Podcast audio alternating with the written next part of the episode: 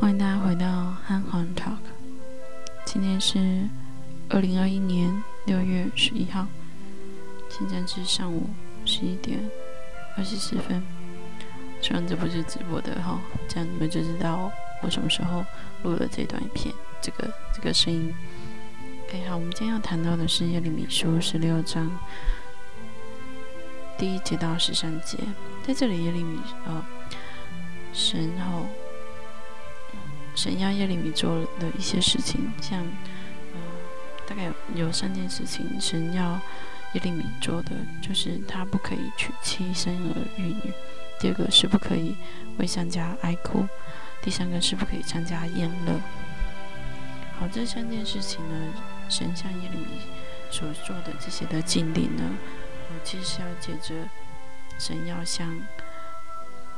犹大的百姓来宣称他们。他们是毁约的，所以他们不能在他要耶利米不要在这里娶妻，然后生儿育女，因为他要之后要在这里，呃，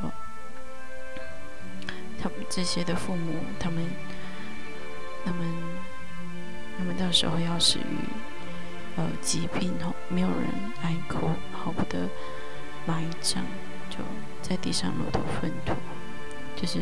好好事，全部的人都会在这里。上面，然后第二个呢，他说到的就是，呃，不可以进入哀家里面哀哭。在古代京东的社会里面，在葬礼结束之后，他们需要需要为家属预备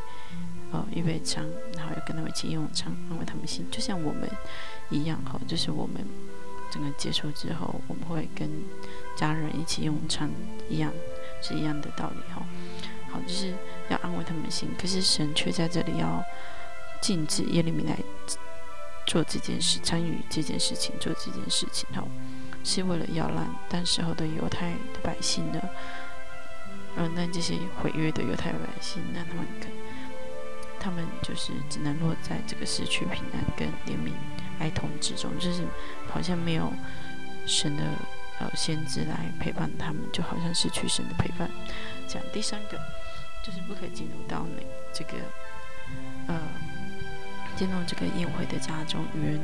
同坐吃喝哈。表达就是这里表达是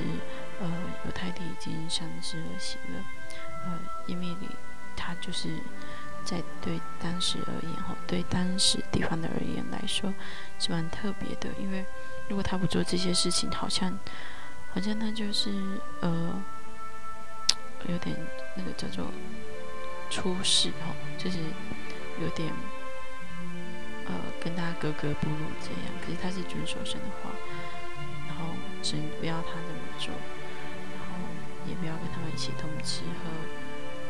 这样子这样子独特的生活方式会让呃也让那个百姓们知道，就是他是神的发言人，然后他不这么做好，好像。他们无感的话就算了，他们有感的话就会知道神好像不与他们同在了这样子。所以神，我神就是借由这样子的禁令，然后来对耶利米，然后也是对犹太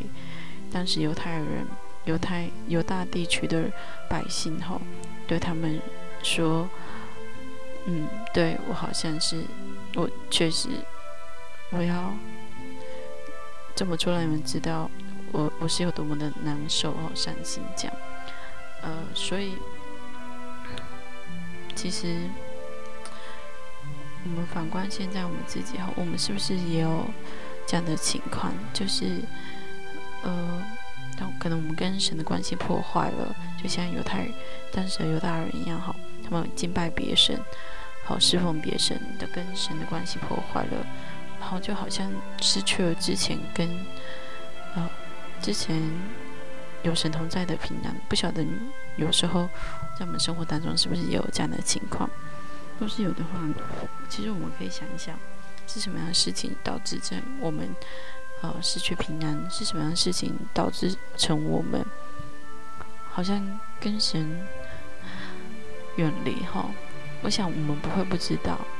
我想我们都知道原因，可是就是我们愿不愿意去面对这个原因，或者是我们愿不愿意持续的跟随神，嗯，这是蛮重要的好，即使我们可能现在跟神的关系是疏离的，好是也失去现在就是日常生活中的平安，好，那么要如何的恢复与神的关系呢？我想最简单的是，我们第一个要先意识到我们是跟神的关系是疏离的，然后第二个就是我们就为这件事情来认罪、来悔改，然后再重新跟神建立关系。我想这就是跟。